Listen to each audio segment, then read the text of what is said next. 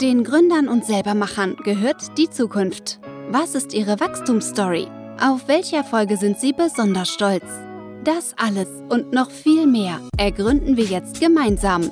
Los geht's mit Gründergrips, der Podcast.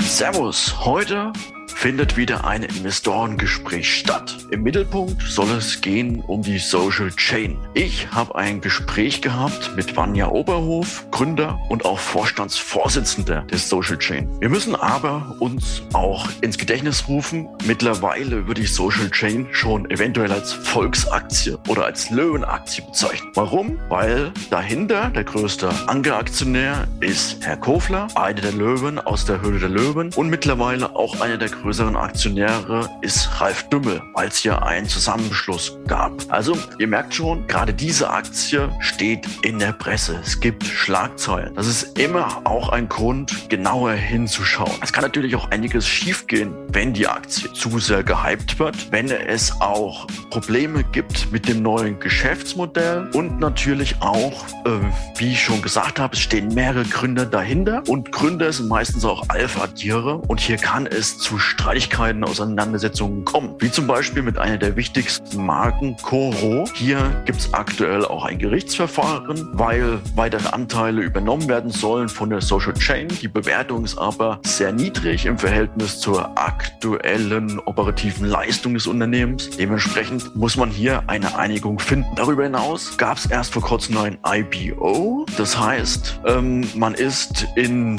die Champions League aufgestiegen des Universums am Aktienmarkt und hat hier ganz andere Transparenzpflichten. Dementsprechend gibt es auch einen neuen Wirtschaftsprüfer, ein neues Wirtschaftsprüfer-Team. Das ist alles noch nicht so eingespielt. Das wird sich erst noch zeigen. Und schlussendlich ist es gerade beim Handel und das Unternehmen bewegt sich im Onlinehandel auch immer eine Frage der Bewertung. Wir schauen uns das Unternehmen jetzt mal im Detail an. Dazu habe ich ein ganz cooles Gespräch mit meinem Bruder Marcel König aufgenommen. Viel Spaß dabei. Ich wünsche alles Gute. Noch eine kurze Anmerkung. Wir sind mit der Beteiligungsholding König E-Commerce in Social Chain investiert und wir machen hier keine Anlageberatung. Wir geben nur unsere Meinung zu dem Geschäftsmodell preis und freuen uns, wenn wir Feedback bekommen. Wenn Sie Feedback für uns haben, gerne einen Kommentar hinterlassen, den Podcast liken, wie Sie mögen. Servus. Los geht's mit Gründergrips, der Podcast. Servus und willkommen zum Podcast Gründergrips. Heute steht das Investorengespräch wieder an. Wir nehmen uns ein gründergeführtes Unternehmen vor und besprechen den Case. Vom Format her werde ich heute mal eine Idee präsentieren und mein Bruder und geschätzter Geschäftsfreund Marcel König wird diese Idee ein bisschen grillen und mal schauen, wie wir am Ende sozusagen einen gemeinsamen Nenner finden. Ich bin sehr gespannt und was bringe ich mit? Die Social Chain AG. Ein ganz spannendes Unternehmen, was auch ein paar Schlagzeilen gemacht hat, weil es entsteht ja sozusagen aus der Hülle der Löwen, weil jetzt zwei der Experten oder Investoren sozusagen der Löwen zusammenfinden. Das ist einmal der Herr Kofler und einmal der Herr Dümmel. Das ist Unternehmen an sich, aber meine Reise zu dem Unternehmen war anders. Wie habe ich das Unternehmen gefunden? Kennst du die Marke Coro? Sagt mir leider nichts ähm, im allgemeinen Marktumfeld. Das finde ich ganz spannend, weil ähm, sozusagen in meinem Blog, da wo ich wohne, kennt das, glaube ich, fast jeder. Äh, es ist so, dass es eher so eine Influencer-Marke ist, die groß geworden ist durch Insta. Das heißt, bei denen kannst du halt Sachen kaufen, Lebensmittel, die du brauchst, aber auch Lebensmittel, die ähm, in großen Größen vorhanden sind wie zum Beispiel, wo ich, was ich sehr mag, ist zum, mag, ist zum Beispiel Himbeeren ummantelt mit weißer Schokolade. Mega geil, auch mega cool, kurz vor Weihnachten. Schmeckt super, aber die haben auch alles. Also zum Beispiel kaufe ich bei denen auch noch Flohsamen in Riesenbeuteln zu günstigen Preisen. Und deswegen eine Empfehlung von mir an dich. Schau da mal vorbei, weil die Größen sind ganz spannend, dadurch auch die Preise. Das heißt, die schauen sich im Bereich Lebensmittel die unterschiedlichsten Produktkategorien an und wollen da im Prinzip immer so ein Alleinstellungsmerkmal finden. Entweder die größten Verpackungen zum günstigsten Preis oder eine gewisse Geschmacksrichtung und und und. Das kann man halt auch sehr gut über Insta verkaufen, weil das man teilweise mit Emotionen aufladen kann, Kochshows und und und. Das lässt sich sehr gut verkaufen. Und dann sind wir eigentlich schon fast beim Geschäftsmodell der Social Chain. Das heißt, das Unternehmen hat mehrere so Marken im Portfolio. Urbanara ist dann noch zu nennen. An denen ist sie, sind sie beteiligt. Zum Beispiel bei Coro zu 57 Prozent. Und diese Marken versorgen sozusagen mit einem gewissen Social Know-how, um die halt stark zu verkaufen über so Plattformen wie Facebook, Insta, TikTok und und und. Das Spannende daran finde ich, da man einen direkten Draht hat zum Kunden. Und wenn man den direkten Draht hat zum Kunden, hat man automatisch weniger so Zwischenhändler und auch langfristig eine höhere Marge. Macht erstmal Sinn. Jetzt ist aber nur die Frage, ist das Dümmelding sinnvoll? Wie siehst du das? Ja, schwierig. Also man bekommt ja jetzt hauptsächlich Marken mit in dem Konzern, die dann doch eher darauf ausgerichtet sind, in Läden verkauft zu werden. Also Regalware und hauptsächlich Angebotsware. Und da ist es natürlich interessant, wie zu sehen, wie äh, Social Chain es schaffen sollte, das umzusetzen, beziehungsweise wie sie da die Kombination hinbekommen, weil eigentlich ist es die ganz andere Richtung. Eigentlich sind es fast ein Konkurrenzprodukt. Die einen wollen nur über Online verkaufen, alles über ja, Social Media Influencer und die anderen waren komplett auf einen anderen Bereich ausgerichtet. Das stimmt. Das ist eigentlich eine ganz andere Vorgehensweise. Aber ich glaube auch, der Herr Dümmel hat erkannt, dass die Zukunft irgendwo liegt beim Direktvertrieb also direkt zum Kunden. Da kann man auch ganz gut über die heutigen Technologien und Digitalisierung hohe Margen raushauen und auch zu, zu kleinen, mit kleinen Stückzahlen ähm, sehr profitabel sein. Und äh, das stimmt. Also in diesem Konzern, den sie da übernommen haben, gibt es einige Marken. Zum Beispiel die Marke Landmann, das ist eine Grillmarke. Das passt perfekt um es zu verkaufen über die sozialen Kanäle, über Influencer. Weil sowas kann man auch immer mit, mit Emotionen anheitern, äh, will ich mal sagen. Oder halt auch ähm, sozusagen in so Lehrgängen und Trainings anbieten. Das passt prima. Ich hatte ja äh, mal ein Gespräch mit dem äh, aktuellen Vorstandsvorsitzenden Manja Oberhof und da habe ich im Prinzip mit ihm sprechen können und am Ende kam es halt auf die Sprache, auf die Frage hinaus, dass es auf jeden Fall Marken gibt, die eigentlich nur über die großen Supermärkte zu verkaufen sind, die halt im sozialen, ähm, auf den sozialen Plattformen mit Influencer nicht so gut funktionieren. Da meinte er, das kann durchaus sein, das wird es geben, aber der Herr Dümmel hat die Marken so auf Profitabilität getrimmt, dass man dann halt diese Cashflows nimmt und ins ähm, sozusagen zukunftsträchtige Geschäft schiebt. Kann ich mir schon vorstellen, dass der an sich keine Marken hat, die nicht profitabel sind auf den ersten Blick. Aber wenn man, glaube ich, genau hinschaut, sieht man da bestimmt auch ein paar Marken, die er anbietet, um allein dann in den Regalen zu stehen im Supermarkt, weil das der Supermarktkunde nachfragt. Was meinst du?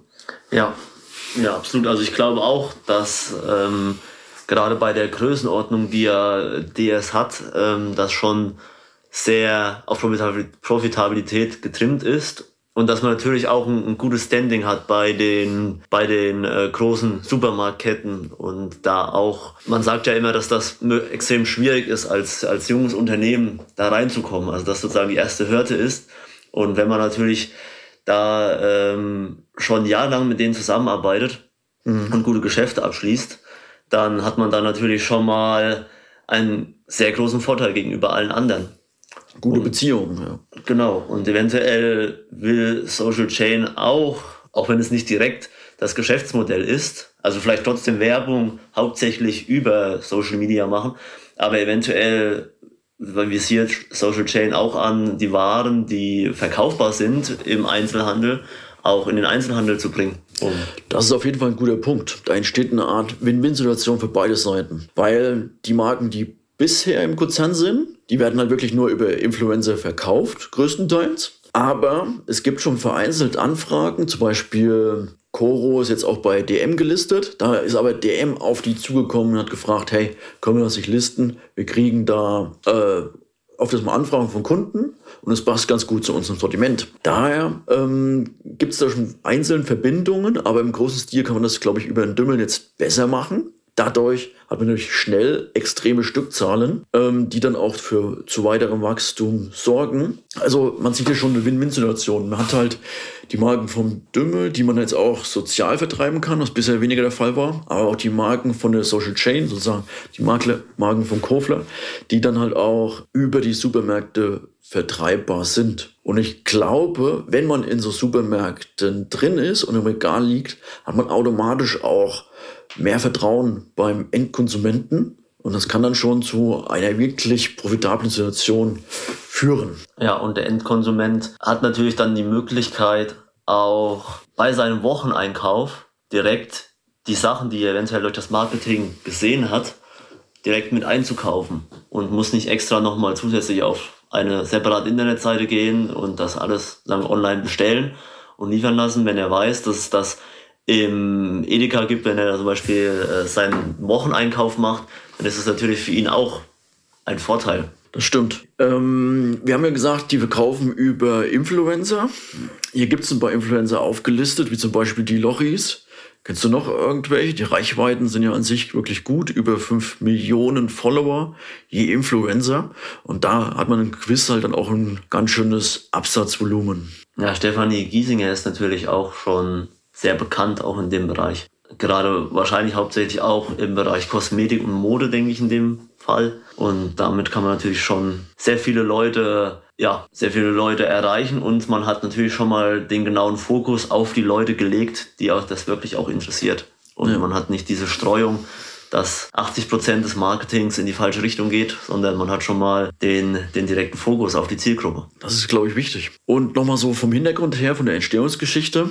Ähm, der Georg Kofler war ja Gründer von Pro7 hat da auch ähm, sozusagen einen sehr guten Job gemacht, das dann irgendwann verkauft. Und schlussendlich hat er auch irgendwann festgestellt, dass halt diese Influencer das nächste große Ding sind, will ich mal sagen.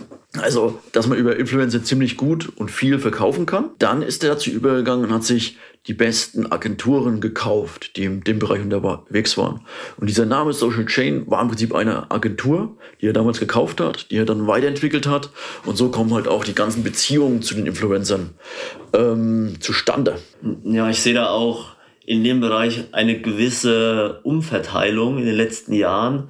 Also gerade was Prominenz und Stars angeht, ist ja doch zu sehen, dass die Stars, sagen wir vor 20 Jahren, waren eben die Schauspieler und die Musiker und äh, ja, alle Personen, die im öffentlichen Leben standen, aber hauptsächlich auch durch Fernsehen oder Zeitung, ähm, ja, Stars wurden. Und jetzt ist es eigentlich schon sehr stark zu, zu sehen, dass fast Influencer schon noch mehr in diesem Bereich vorstoßen und fast sogar noch, noch viel, also jetzt auch vom Lohn oder generell von den, von den Einnahmen, die sie generieren, und ähm, ja auch von dem Öffentlichkeitsauftritt kommt das immer mehr. Und das ist schon, könnte sein, dass es da auch demnächst fast eine Verschiebung gibt, dass die Stars, die vor 20 Jahren, also die Schauspieler und Musiker in den Hintergrund geraten, wenn sie den Wandel nicht hinbekommen und dass solche Stars wie ähm, Dagi B, glaube ich.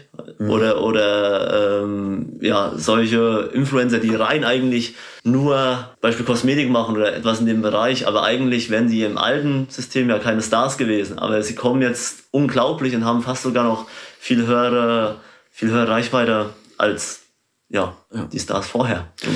Das stimmt, weil, sagen wir mal, Fernsehen schaut ja kaum jemand. Viele sind halt wirklich auf YouTube unterwegs, auf Insta und so. Und dementsprechend ist auch sag mal, die Minuten, in dem du deine Anhängerschaft bespielen kannst, wird höher. Und deswegen diese Bindung zu den Stars wird, glaube ich, auch noch intensiver.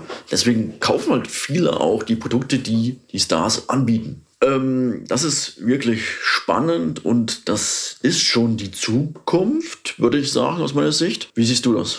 Ja, absolut. Also natürlich ist es noch etwas schwierig jetzt in der Gesellschaft, weil ja eigentlich eher die ähm, ältere Bevölkerung das also mehr, mehr Vermögen hat, so gesehen, und mehr äh, Konsum auch eigentlich, ja, also auch mehr, also mehr konsumieren kann, die werden natürlich momentan noch nicht sehr stark von dem Bereich, ähm, je nachdem, um was es sich handelt. Also Facebook gibt es ja auch immer mehr Influencer und die Bevölkerungs- oder die Altersstruktur wird ja auch breiter so gesehen und eventuell kommt da dann auch mehr das in die, in die ältere Bevölkerung, das Marketing. Weil momentan erreicht man ja hauptsächlich die junge Bevölkerung, ähm, damit die eigentlich von der, vom Vermögen her ähm, nicht so stark aufgestellt ist. Das stimmt. Also da ist auf jeden Fall was Wahres dran. Aber schlussendlich, wenn man dann auch in den Läden vorhanden ist, wird auch irgendwann die ältere Bevölkerung, die wohlhabende Bevölkerung kaufen können. Ähm, Genau, also insgesamt schon eine sehr spannende Sache. Nachdem man sozusagen die Handelsmarken von der DS Group zusammengemercht hat, will jetzt äh, im Jahr 2021 die Social Chain AG knapp 620 Millionen Euro für, an Umsatz machen. Das ist schon echt ein Wort, oder? Absolut, das sind natürlich schon sehr starke Wachstumszahlen gegenüber dem Vorjahr. Also ähm, sind ja allein, nur allein auf Social Chain hat sich ja der, der Umsatz verdoppelt und durch die Übernahme ist das ja jetzt nochmal stark nach oben gegangen. Das stimmt und auch weiteres Wachstum in Sicht. Laut der Prognose, sie wollen bis ins Geschäftsjahr 2023 die Umsatzmilliarde knacken. Das ist echt ein Wort. Und hier sieht man, dass auch weiterhin Musik drin ist. Jetzt die Frage, jetzt müssen wir die Story grillen, was kann schiefgehen? Ja, ein großer Nachteil bei dem Geschäftsmodell ist natürlich die Abhängigkeit von Social Media. Also was passiert, wenn die Plattformen nicht funktionieren oder eventuell auch sich der Algorithmus anpasst und Werbung bestraft wird, so gesehen, weil oder natürlich auch die EU eingreift, weil das sieht man ja auch immer mehr, dass die EU sich damit befasst oder generell die Gesetzgeber sich damit befassen, wie schaffen wir gleiche Verhältnisse und dass jeder Influencer alles, was an Werbung gemacht wird, angeben muss. Und ja, eventuell spitzt sich da die Lage natürlich auch weiterhin zu. Das stimmt, ja. Es ist auf jeden Fall so, dass ein gewisses Risiko geschieht. Auch Facebook wurde ja vor kurzem auch mal abgeschaltet über sechs Stunden.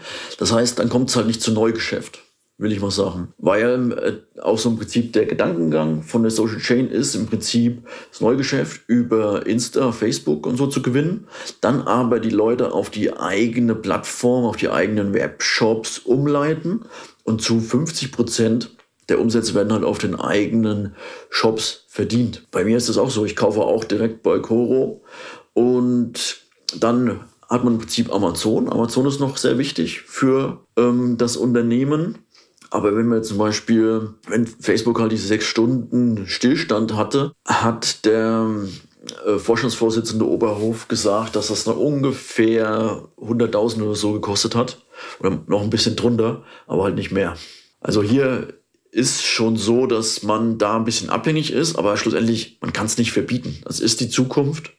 Und auch wenn es gekennzeichnet wird als Werbung, wird ja trotzdem gekauft. Das stimmt, aber wenn zum Beispiel Facebook jetzt auch nach dem letzten Skandal, dass man hauptsächlich Berichte bringt, die polarisieren, um möglichst viel Reichweite ähm, ja, zu generieren. Das kann natürlich auch im Bereich Werbung auch der Fall sein, dass Facebook verpflichtet wird oder selbst da, dahin geht, in Richtung Nachhaltigkeit, dass man die Posts, die Werbung sind, einfach in, äh, in der Anzeige nach unten stellt. Vom Algorithmus her. Ja, vom Algorithmus her. Und das würde natürlich so ein Geschäftsmodell schon sehr, sehr stark abschwächen, so gesehen. Das stimmt, ja. Da gibt es dann aber auch andere Plattformen, wo man hingehen kann. TikTok scheint noch recht günstig zu sein von der Perspektive. Aber ja, das würde das Geschäftsmodell dämpfen. Kann man nicht anders sagen. Also das ist ein Punkt, den man wirklich beachten muss. Das stimmt. Aber natürlich ist ja auch die, die Konkurrenz in dem Bereich sehr anfällig, wenn man das sieht. Also wenn, wenn Google zum Beispiel einen Algorithmus anpassen müsste, das würde ja, das würde Milliarden kosten. Also Google so gesehen, dass da, wenn keine Werbung mehr möglich wäre, auf Facebook natürlich auch. Und ähm, ja, auch die, die analogen Geschäftsmodelle, wie zum Beispiel Corona, wenn die Läden zugemacht werden müssen, das kostet ja unglaublich viel Geld. Also das vielleicht sogar das Gastgeschäftsmodell fast noch weniger anfällig als die, die alten Geschäftsmodelle im Einzelhandel. Weil, ja, ja, den Grill zu verkaufen, wenn du da, also wenn das nicht im Einzelhandel oder im Supermarkt möglich ist oder notwendig ist, dann war das jetzt sozusagen ein Jahr fast zu. Oder hat zumindest ja. sehr stark abgebaut. Baumärkte waren ja auch systemrelevant teilweise. Gut, das stimmt, ja, das stimmt. Nee, das stimmt schon, dass dann halt, also, aber ich habe mal einen schönen Spruch gehört, erst vor kurzem, vom Herrn Strate im Podcast. Ähm, Handel ist Wandel, also wird immer was Neues kommen. Aber irgendwo ist schon, dass die Zukunft halt direkt zum Kunden zu verkaufen, die Kunden auf die eigenen Plattformen zu bringen, da halt auch eine hohe Wiederverkaufsrate zu bekommen und schlussendlich dadurch eine hohe Profitabilität. Und das macht Social Chain schon ganz gut. Jetzt mit Zusammenschluss mit Dümmel noch mehr Marken, die sie verkaufen können. Das ist schon spannend. Aber wir müssen uns auch vergegenwärtigen, dass das Unternehmen schon gehypt ist auf eine Art und Weise. Sie haben zwar auch große Ziele.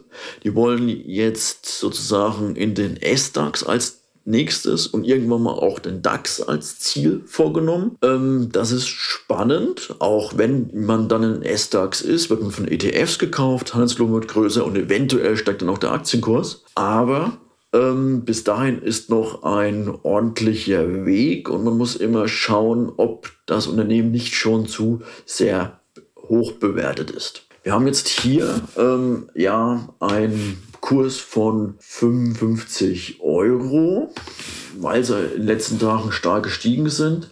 Das ist dann eine Bewertung von zwischen 600 und 700 Millionen Marktbewertung, also jetzt genau 600 Millionen. Wir wollten ja auch ungefähr 600 Millionen Umsatz machen. Ungefähr. Ja. Also haben wir aktuell ein Kursumsatzverhältnis von 1. Das halte ich noch nicht für übertrieben bewertet. Konkurrenten sind zum Beispiel die Hut Group aus Großbritannien. Die macht es so ähnlich, dass die halt über Influencer verkaufen, eigene Marken haben. Die sind zwar erst vor kurzem abgestürzt, aber die sind noch deutlich teurer. Also ich sehe hier schon Potenzial von der Bewertung her, vom Geschäftsmodell her und bin gespannt, was Herr Oberhof auch sagt bei uns demnächst im Podcast. Wahrscheinlich erst im neuen Jahr.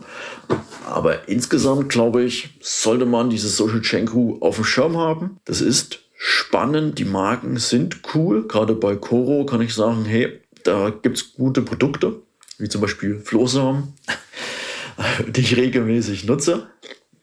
Und ähm, ja, also ich halte es für ein spannendes Unternehmen in einer interessanten Branche und ich glaube, der Hype ist da, aber der Hype ist noch nicht zu groß. Ja, das äh, sehe ich ähnlich. Also gerade im Social Media Bereich ist durchaus die Zukunft gelegen, so gesehen. Und Influencer haben natürlich eine unglaublich hohe Reichweite, wenn man auch sieht, was darf Umsätze fließen.